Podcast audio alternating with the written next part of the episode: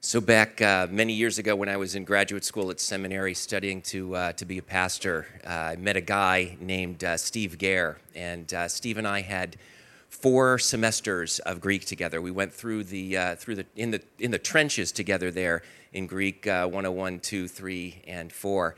And over the years, Steve and I have kept touch, and it's been great to do that. And we were talking earlier this summer, and he said he was going to be in the area, so I invited him to speak. Steve uh, actually grew up in Brooklyn and then in New Jersey, so he's uh, from the general area here.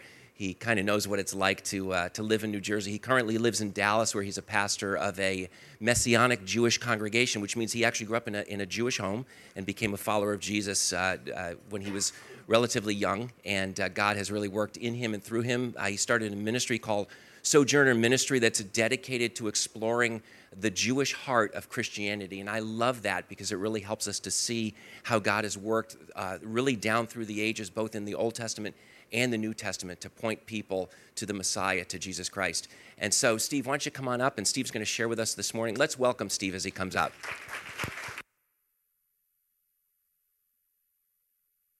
Don't stand up.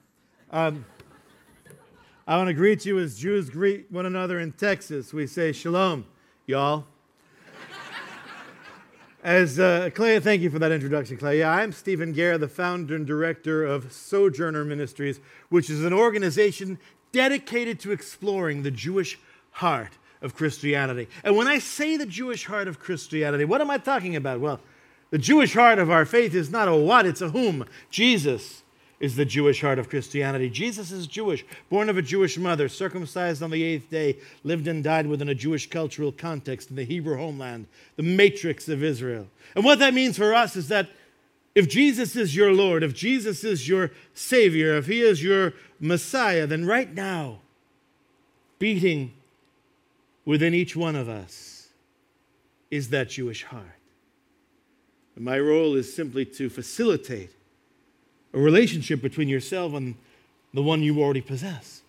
And if there's anyone here this morning who does not yet know Jesus as their Lord, as their Savior, as their Messiah, then my role is to be matchmaker and introduce you. We're going to focus in on the Jewish heart of Christianity this morning by focusing in on a very important holy day. Uh, for some of us, we may only be, I mean, I grew up in New York and New Jersey, you know, and uh, for some people, uh, this day is holy because you get off from school on this day. It's, it's the Day of Atonement or Yom Kippur. So many of us have some questions about that day. Many more of us may be familiar with it. But what I want to share with you is how Jesus fulfills this day. What we're going to see over the next 30 minutes is how Jesus uh, uh, is both our perfect high priest and sacrifice. Let me just share uh, uh, just one or two things about myself. I am a fourth generation Jewish believer. Uh, what that means is that actually almost a century ago now, my great grandmother, Helen Kozer, found her Messiah in the Holy Land. That's Brooklyn, New York.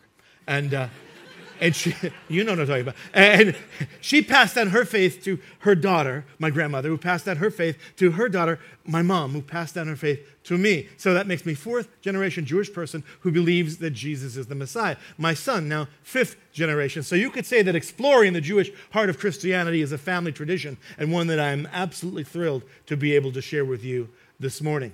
Uh, I'm the author of, uh, of several books. Uh, one is a commentary on the book of Acts uh, called Acts Witnesses to the World. The original manuscript title was the book of Acts Who Let In All These Gentiles? Uh, which I thought was marketing genius, but my publisher apparently disagreed. Uh, many, do we have any Gentiles here today? Raise your hand if you're a Gentile. If you're not sure, you are. Uh, I followed that up. I'm, I'm, that's not a joke. I really did write this book. Uh, and uh, I followed that up with another commentary on the book of Hebrews. I like to see uh, Hebrews read in, in, in, church. And I called that one the book of Hebrews News from the Jews for Jews. Um, no, that one's called Christ is Greater, uh, but which he is. But let's, speaking of Christ, let's get to the, uh, the topic at hand. There's actually two, re- aside from getting out of school, there's two reasons uh, to discuss this, uh, this uh, festival, this festival, this holiday.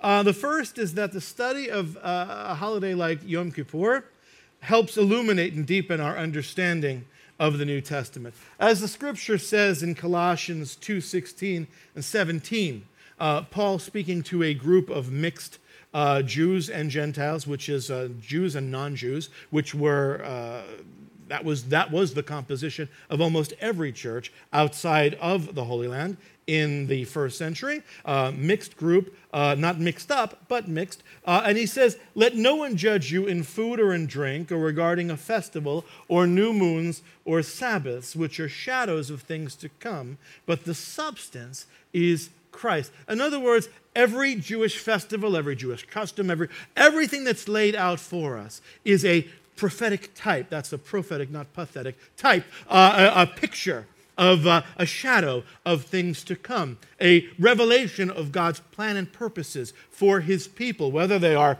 ethnically Jewish or not. Uh, and the substance, the, the essence of every one of these Jewish holidays is Jesus. So if we want to see Jesus, boy, if I had a dollar for every song, uh, worship song that says, I want to know Jesus, I want to see Jesus more clearly, uh, this is the answer, okay? Seeing him as the fulfillment of this Jewish holiday is going to give you great insight. So, number one, he points us to Christ. Uh, it points us to Christ. He is their very essence. The second reason to study the festival of Yom Kippur, the Day of Atonement, is that every one of the Jewish holidays, including this one, is very important to God. And they are specifically referred to, you know, if you wanted to look and find where all these holidays are, uh, in, in one place in the scripture, tied up with a nice ribbon, would be Leviticus 23. And Leviticus 23 introduces the major festivals in, uh, the, in, the, in the Old Testament.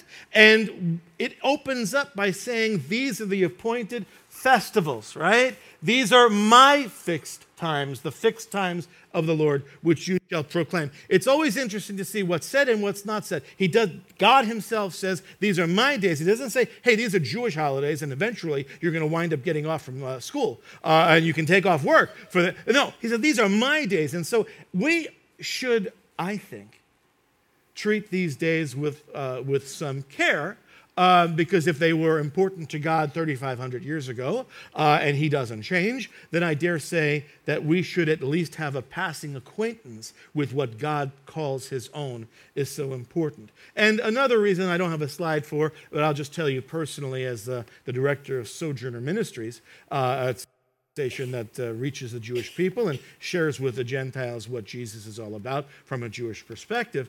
I want to tell you that understanding what these Jewish holidays are about help us to focus our prayers for the Jewish people. The Bible tells us it's our responsibility to uh, judiciously, strategically pray for the Jewish people. And Yom Kippur is the holiest day. Day of Atonement is still the holiest day for the Jewish people. But let's get into the biblical observance. Let's see, because I'm like the Egyptian mummy, pressed for time. Let's keep moving. Uh, and uh, we'll see what the Hebrew scriptures tell us about Yom Kippur. Uh, we're going to focus in on Leviticus 16 uh, right now. Uh, and uh, let's read 16, beginning with verse 29. In the seventh month, on the tenth day of the month, you shall deny yourself and you shall do no work. I'm going to read this and then we'll unpack it. For on this day atonement shall be made for you to cleanse you from all your sins, and you shall be clean before the Lord as the Sabbath of complete rest to you, and you shall deny yourself. It is a statute forever.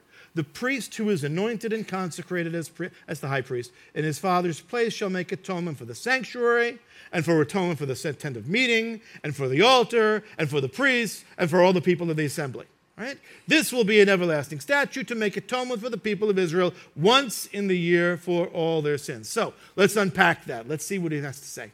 Um, the purpose of the day is very clear to make atonement for the holy sanctuary, for the tabernacle, for the congregation, for the altar, for the priests, and the people. All the working parts, all the moving parts uh, that deal with the worship of Israel. Right? It's a time for the national confession of sins that have not been previously confessed and forgiven throughout the uh, year. It's a reminder that the normal everyday sacrifices were insufficient to atone for sin. Now, I've said atonement a couple of different ways and a couple of different times. Let's define our words, right? Yom Kippur, the title of this holiday. What does it actually mean? The biblical term is Yom Kippurim, it's plural, day of atonements or day of coverings. And I think really a better translation is the day of covering. So Yom is day in Hebrew, Kippurim, the Im is, uh, uh, it means plural, day of coverings.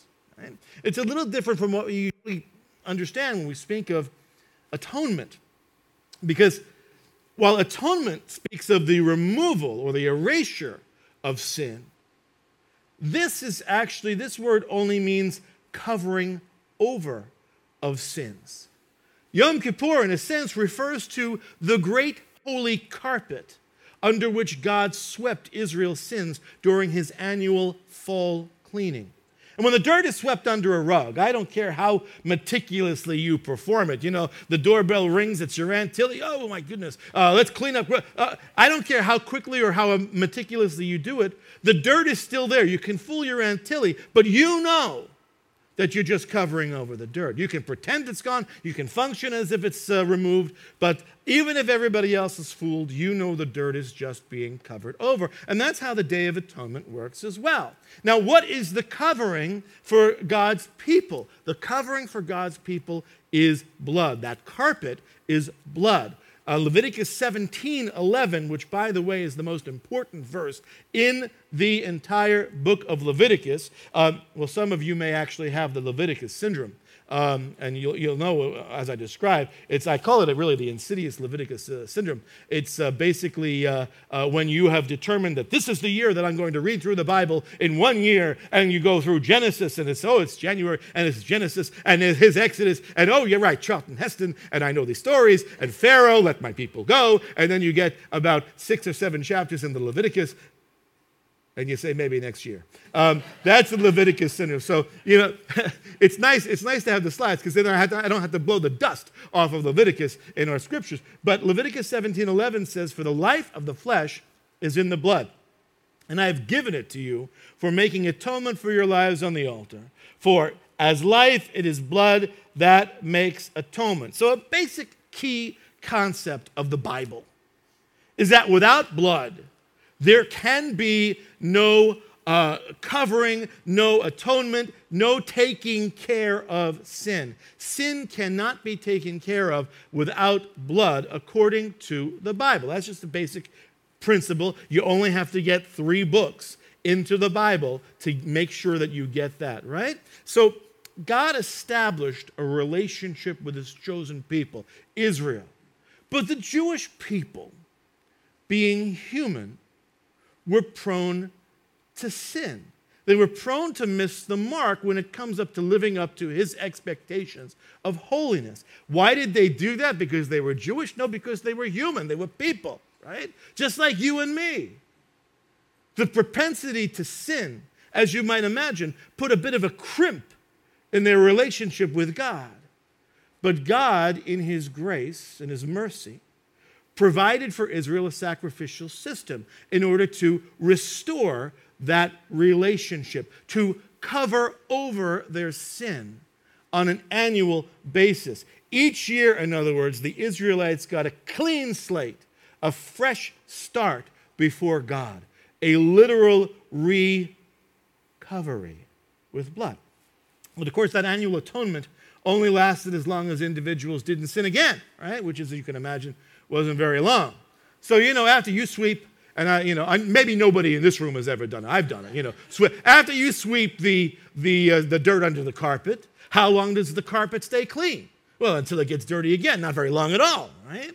And following the Day of Atonement, the very next morning, the daily and the weekly Levitical sacrifices immediately started up again. Crank it up again. After a while, a couple of centuries after Moses, I can imagine the stream of bulls and goats complaining on the way to the altar. Here we go again, right? This is getting a little ridiculous. Um, it's got to be a better way. But of course, God in His grace had planned a better way, which we'll discuss momentarily. But first, I think it would be helpful to turn our attention to the actual Day of Atonement rituals as performed in the tabernacle and in the temple. Uh, Leviticus 16, um, beginning in uh, verse, well, I'll just summarize Leviticus 16 and we'll have a series of pictures here. Uh, the Lord tells Moses not to come in just at any time into the sanctuary. before the mercy seat, or you'll die because I, the Lord, am on the mercy seat. I'm in the Holy of Holies. So he cannot come in. Process begins with a very clear statement that not just anybody can approach God. First of all, even the Jewish, only one person, high priest, only could actually approach the divine presence of God. And he couldn't do that just any old time he wanted to, or any way he wanted to. He could only enter into God's presence by the way God said is allowed. Any deviation would mean certain death. And I think that's an awesome reminder for us today uh, because we are being literally, and have been for some time, bombarded with the message that hey, there's many ways to God, and we may all choose our own path to God. You only have to get three books worth into the Bible to decimate that myth. My apologies to Oprah uh, and uh, the like, but God alone determines our access to Him. And therefore, because of the uh, specific instructions on entering the presence of God, on the only way in which it's permissible to do so, the high priest, here he is, there, there you are. Uh, high priest is the star of the show on this day. Now, I want you to note um, this is the high priest in uh, uh, before and after. This is his normal fancy schmancy robes, and this is the garment that he will, the garment of a normal priest that he will take on on the Day of Atonement. I'll talk about that, why that is in a moment.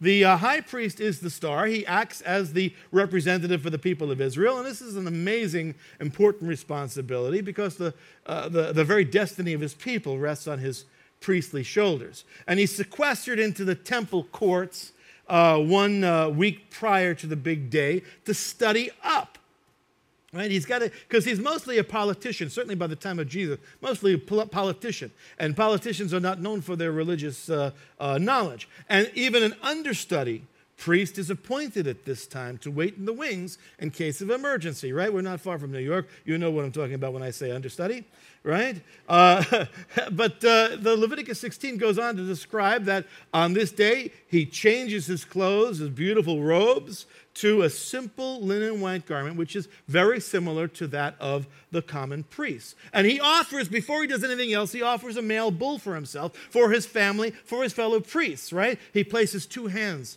on the head of the yeah, head of the bull uh, and makes a confession for himself and for his family. Because before he can cover anybody else's sins, he's got to cover his own, take care of himself, right? And then he sacrifices that bull over which he's confessed and the bull's blood would be collected in a bowl and taken by an assistant priest into the temple, being stirred all the while so it doesn't coagulate. And the high priest will fill his censer with hot coals from the altar. He'll enter into the temple building, leaving the court, and enter into the building and walk toward, approaches the Holy of Holies. This is the only time in the year that anyone is allowed into the localized presence of God, the most holy place. And it's pitch black. There's no windows, no other sorts of light in the room, only his burning coals. And he lays the fire pan down, he puts the incense on the coals, which immediately creates vast amounts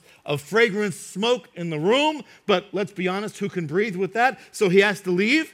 And then he takes the bowl his assistant has been stirring, and he enters a second time, and he sprinkles the blood on the mercy seat on the Ark of the Covenant. The Ark of the Covenant, by the way, was gone in the time of Jesus, but the priests continued as if it was actually still there. Right? And he sprinkles the curtain as well in front of the ark with the blood. Now, Leviticus 16 goes on to describe a very special lottery. Two fairly identical goats, hard to tell them apart. Um, uh, are uh, brought before the priest, and the priests are going to, the priest is going to put his hand in a box.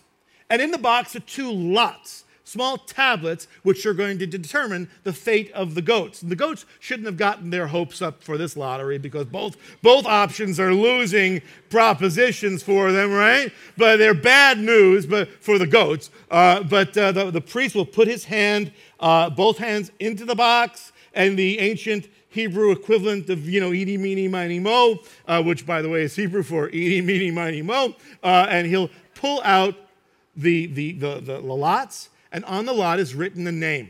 Okay? One lot is written to the Lord, one lot is written to Azazel, to the wilderness. Right? And the one uh, who is on the side of the wilderness is going to be driven into the wilderness. The one who is uh, for the Lord will be sacrificed. Right? And he takes that one who's going to be sacrificed, and this is now for, on behalf of the people.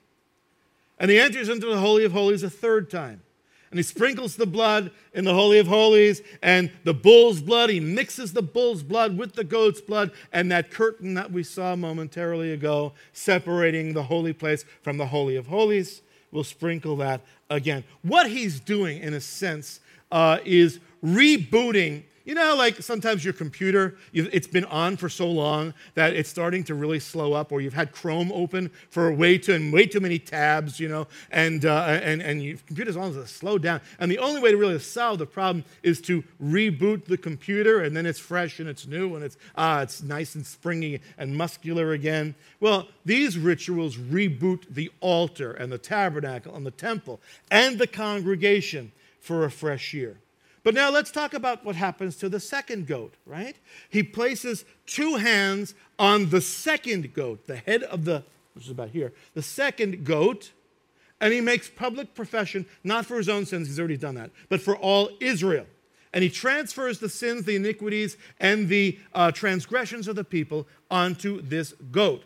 And the goat is now serving as a substitute for the people. Their sin have gone onto the goat. It's a substitute, right? And crimson wool is tied uh, between the horns of this goat and another piece of that crimson wool is tacked onto the temple for all to see. And the goat is escorted by a priest outside of the temple and outside of Jerusalem over the Mount of Olives and into the Judean desert to set this goat free in the wilderness. You know, the Jewish oral tradition records, describes this uh, ceremony, and uh, describes the Jewish population's abuse of hitting and even plucking out the scapegoat's hair as he carried the sins of the people out as he departs the city.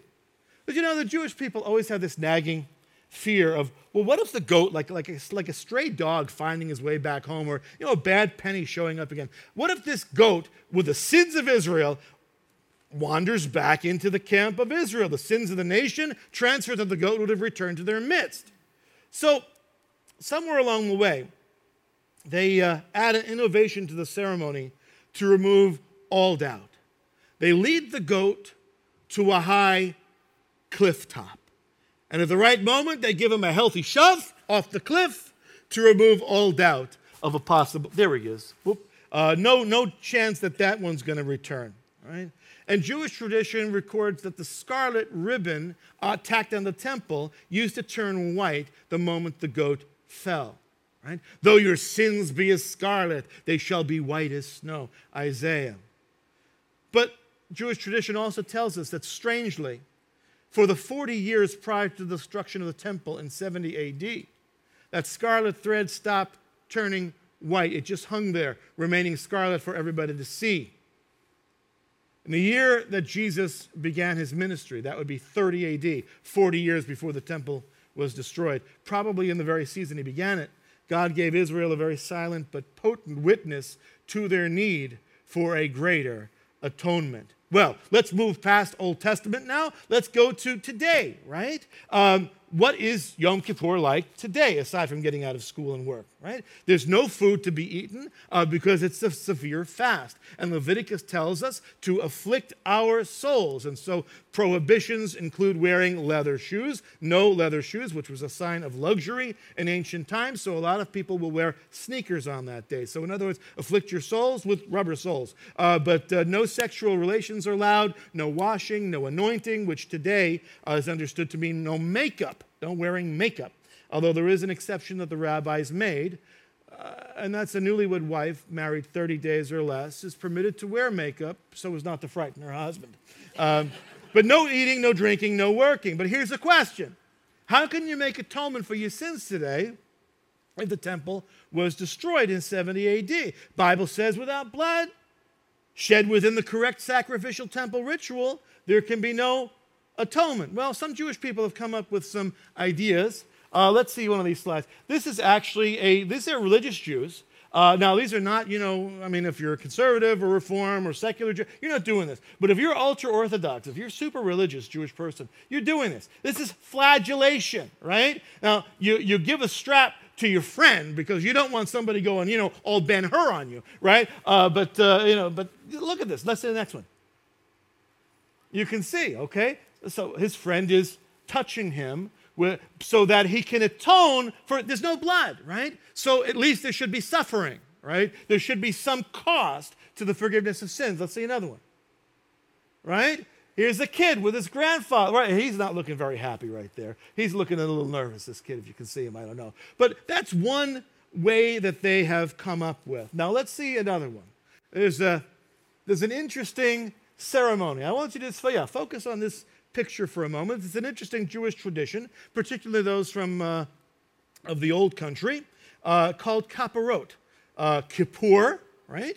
Uh, kaparot is a plural, uh, a covering ceremony, right? You bring home a live hen, a chicken, a rooster, or you take your family over to the kosher butcher, you take a bird. You swing it three times over your head. You wave it, Ooh, one, two, three times over your head, over the head of your family. Say, This is my substitute. This is my vicarious offering. This is my atonement. This is my kippurah. That this chicken, this rooster hen, whatever it is, uh, will go to its death, but I will enjoy a good, long, and peaceful life. And the ceremony is repeated with all your family members, right? Over the head of each family member, right? So the sin and guilt are symbolically transferred to the chicken. So here we have, uh, you see this kid is like, whoa, what are you doing? Hey, hey, hey, get that bird away from me. Uh, uh, look out, Dad. All right, let's see another one. Right? Here's this mama, and she's terrorizing, she's traumatizing this child, but she's making atonement for her son or grandson, whatever he is, right? And the next one. Right? Here's this guy. It, this guy put a little English into it. He really, he really means it. Okay, he really is very serious about it, right? And then we have the next guy, uh, who's who's uh, also he's reading. You see, he's reading the prayer. This chicken will go to its death, but I will atone for my sin with the blood of this animal. This this animal has my sin taken on it with the three uh, waves uh, over my head. Next one. And this, I think this guy's doing a yoga pose. I don't know. Uh, but he, he's really, because atonement is serious business, right? If you want to be made right with God, but you have no temple, and, and the rabbis say, well, you don't need a temple anymore, but, you know, look, you can fool some of the people some of the time, but you can't fool all the people who are familiar with the scripture, what the scripture says, right? Even among the common folk, the necessity for substitutionary atonement life for life, is recognized. And the rabbis have tried to stop this for years, but can't be done, right? The Jewish people in, in, have substituted their own personal, homemade, humble ceremonies to keep this holy day from being completely bloodless. Now, what happens next one? What happens when PETA, and in our time, uh, people get upset about the animals, right? This is from. Uh, uh, from The Gothamist uh, from 2014. Uh, and here's a quote This is the Torah that came down from God to Moses. We don't write the Torah, we just follow the commandments. Because Jewish ritual chicken, this is the headline down here Jewish ritual chicken slaughter sparks protest in Crown Heights. That's where you'll see it, especially in Brooklyn. Next one is another quote that Spielman lives in Crown Heights, uh, and uh, uh, says, saw no issue with the hoisting of the live chickens and was upset by the protesters' screams and the accusations. Let's get down now to the messianic application. Because only the Passover demonstrates a clear, closer connection between Jesus and one of the festivals. In the letter to Hebrews, which again I'm so glad we read earlier, in other words, the letter that was written specifically to the Jewish people, it portrays Jesus as the fulfillment of the Day of Atonement. In fact, if you don't understand the Day of Atonement, it's very hard to understand about uh, two thirds of what's being written in Hebrews without that kind of knowledge. Right? But three facets of, or two facets of the connection are explored that I want to, uh, I want to close with. The first is that Jesus is God's perfect high priest. Jesus is God's perfect. Let's get that slide up there. Jesus is God's perfect high priest. That's point number 1. And Hebrews 2:17 reads, "Therefore, he, Jesus, had to become like his brothers and sisters in every respect, so that he might be a merciful and faithful high priest in the service of God, to make a sacrifice of atonement for the sins of the people." And he continues the same theme in chapter 7. Furthermore, the older priests, the former priests, were many in number, but they were prevented by death in continuing in office. But he holds his priesthood permanently. Why? Because he continues forever. Consequently, ipso facto, he is able for all time to save those who approach God through him, since he always lives to make intercession for them. So when Israel high priests came and went as they died or were replaced, but Jesus, as the resurrected high priest, will minister forever. And what that means for us is that there is not one moment of any day when Jesus is not serving as our high priest. And because he always lives, in other words, he lives eternally, he's always on the job, never going to 7 Eleven for a coffee break, never eating, hitting the Dunkin' Donuts, never taking a nap, never vacation, because he's always on the job. Our salvation is likewise secured eternally. We never have to sweat it because he shed it for us. Right? Let's continue chapter 7. For it was fitting we should have such a high priest, holy, blameless, undefiled, separated from sinners, and exalted above the heavens. Unlike the other high priest, he had no need to offer sacrifices day after day, first for his own sins and then for his people. For this he did when he offered himself once for all. This high priest is perfect. He doesn't have to first make atonement for himself before he ministers on our behalf because he is perfect in and of himself. One stop shopping, perfect high priest and perfect sacrifice. And he's not to be continually offered and reoffered daily, weekly, or annually. This is what the scripture says. Once for all, this perfect high priest offered himself as a perfect once for all sacrifice. We'll get back to the sacrifice in, a moment. But when Christ, this is Leviticus, uh, or sorry, Hebrews 9:11, when Christ came as the high priest of the good things that have come through the greater and perfect tabernacle, not made with hands, uh, he entered once for all into the holy place not with the blood of goats and calves, but with his own blood, thus obtaining eternal redemption. So Jesus' high priesthood functions in a better place, not in a temple that was destroyed, but in the true Holy of Holies, the actual, real, localized heavenly presence of God. Not serving in a copy of the heavenly sanctuary, but in the real deal. And the blood that this high priest had offered is not the inferior blood of bulls, calves, goats, what have you, but his own blood, the, the blood of Messiah. Jesus sacrificed not like animals to be repeated once for all, for the total and complete eradication of sin. What the book of Hebrews is teaching is that sin hinders our access to the presence of God. Remember, only the high priest could go into God, uh, the presence of God, and that was blood in his hands. But it means that we, now have such a great high priest that we can boldly approach the throne of grace. You know, traditional Judaism and many other philosophies teach that you don't need a, a mediator between man and God. You can just talk to God, have your own relationship. That's not true biblically. The Jewish people always had a mediator. In the past, his name was the high priest. That was the function of the high priest to serve as the intermediary between man and God. But when the temple is destroyed, there's no high priest. But if you read the book of Hebrews, you know that there has always been a high priest, and there always will be a high priest for us. The only way between man and God, the only way to make things right with our Creator, our high priest, is the, is the perfect high priest, and he is the perfect sacrifice. Point number two his sacrifice made once for all, as Hebrews 10 says. The law, Torah, in other words, can never, by the same sacrifices continually offered year to year, make perfect those who approach. Otherwise, would they not have ceased being offered, since the worshippers were cleansed once for all, would no longer have consciousness of sin?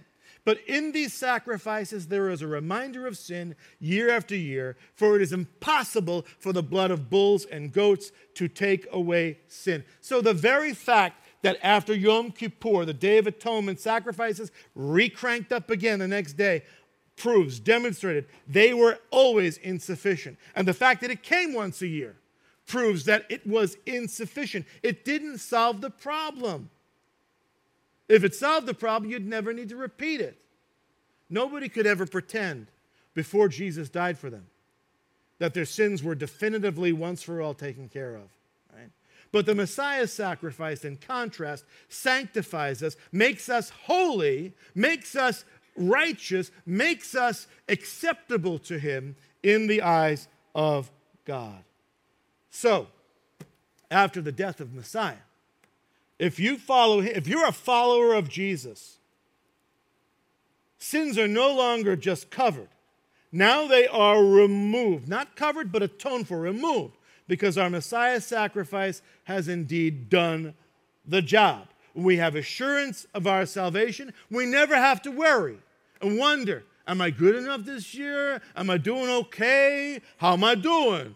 Um, we can relax. How are you doing? Uh, we can relax in the quiet confidence and the knowledge that the answer is hey, you know what? We can never be good enough. We can never do enough to merit His divine favor. If we put our sins on the scale against His righteousness, we're always going to be losers. It's always going to fly the wrong way for us, scale the wrong way for us. That's the human condition. But God has made more than adequate provision for us. He saw our inadequacies. He said, I got you covered. The overwhelming weight of his Messiah's, of his son's death will always tip the scales in our favor because we don't trust in our own good deeds or our own righteousness. We trust in the righteousness of somebody else, a Messiah, Jesus, and that his shed blood is sufficient. And that is wholly and completely God's gift to us, his children. Why would he give us such a gift? because he loves us that much. Let's conclude with a scripture. He loves us so much that he gave his own son as the perfect sacrifice. How can we receive that gift? Only through placing our trust, exercising faith in him. Well, here's the scripture. Since we have a great high priest who has passed through the heavens, Jesus, the Son of God. Let us hold fast to our confessions, and let us therefore approach the throne of grace with boldness, so that we may receive mercy and find grace and help in time of need. Well, we've reached the end of our journey. I'd like to say hello to you in the, in the, in the vestibule. If you'll, if you'll come and say hi, I'd like to meet you. But right now, what I want to do is bless you. And, but your whole message was no, I want to give you the Aaronic benediction. I want to chant that. Now, I say Aaronic, not ironic, okay? Uh, this is from the scripture. This is the, the blessing that the priest, the high priest, gave over the congregation of Israel. I would like to share that as a, a representative of Messiah, share that with you. I'm going to go like this. It's not because I'm a Vulcan, okay? It's because this is how it's done. This is the letter Shin, uh, which is the first letter of Shaddai in Hebrew, right? As a reminder that God is over us. So, would you please stand for the benediction? And then you will be uh, free to uh, wander and, uh, and have more coffee or whatever you like. Go golfing, whatever you're going to do today. I'll say it in Hebrew and then in English. Yivarechacha Adonai. Ye'er Adonai ויחונך יישא אדוני פניו אליך וישם לך shalom. May the Lord bless you and keep you. May the Lord make his face shine upon you and be gracious to you. May the Lord lift up his countenance to you and give you peace. Amen. Thanks, everyone.